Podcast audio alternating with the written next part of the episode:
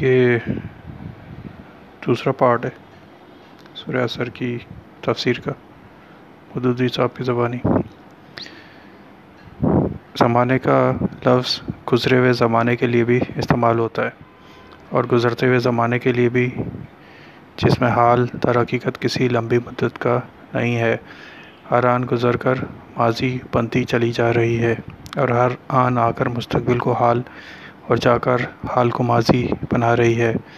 یہاں چونکہ مطلقاً زمانے کی قسم کھائی گئی ہے، اس لیے دونوں طرح کے زمانے اس کے مفہوم میں شامل ہیں۔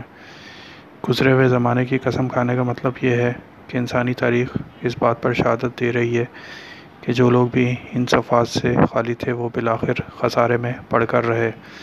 اور گزرتے ہوئے زمانے کی قسم کھانے کا مطلب سمجھنے کے لیے پہلے یہ بات اچھی طرح سمجھ لیجیے۔ کہ جو زمانہ اب گزر رہا ہے، وہ دراصل وہ وقت ہے جو ایک ایک شخص اور ایک ایک قوم کو دنیا میں کام کرنے کے لیے دیا گیا ہے۔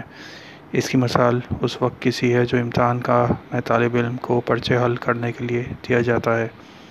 یہ وقت جس تیز رفتاری کے ساتھ گزر رہا ہے، اس کا اندازہ تھوڑی دیر کے لیے اپنی گھڑی میں سیکنڈ کی سوئی کو حرکت کرتے ہوئے دیکھنے سے آپ کو ہو جائے گا۔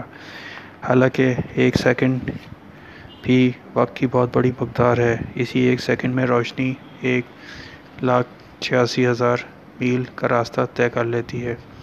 اور خدا کی خدائی میں بہت سی ایسی چیزیں بھی ہو سکتی ہیں جو اس سے بھی زیادہ تیز رفتار ہوں، خواہ وہ ابھی تک ہمارے علم میں نہ آئی ہو۔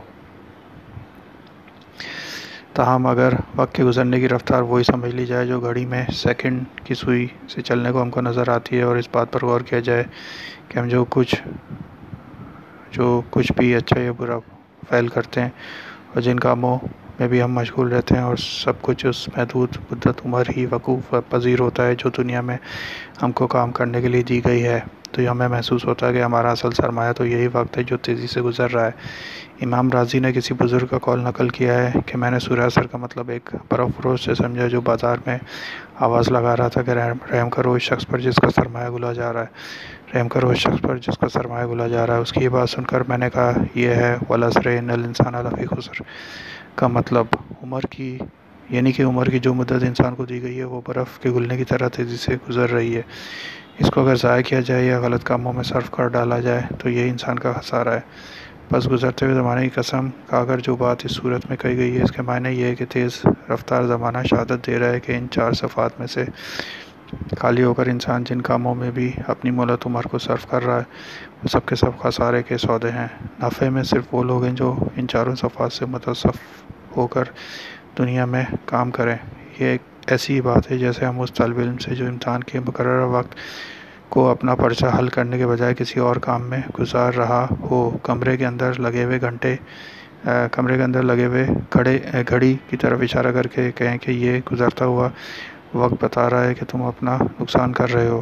نفع میں صرف وہ طالب علم ہے جو اس وقت کا ہر لمحہ اپنا پرچہ حل کرنے میں صرف کر رہا ہے۔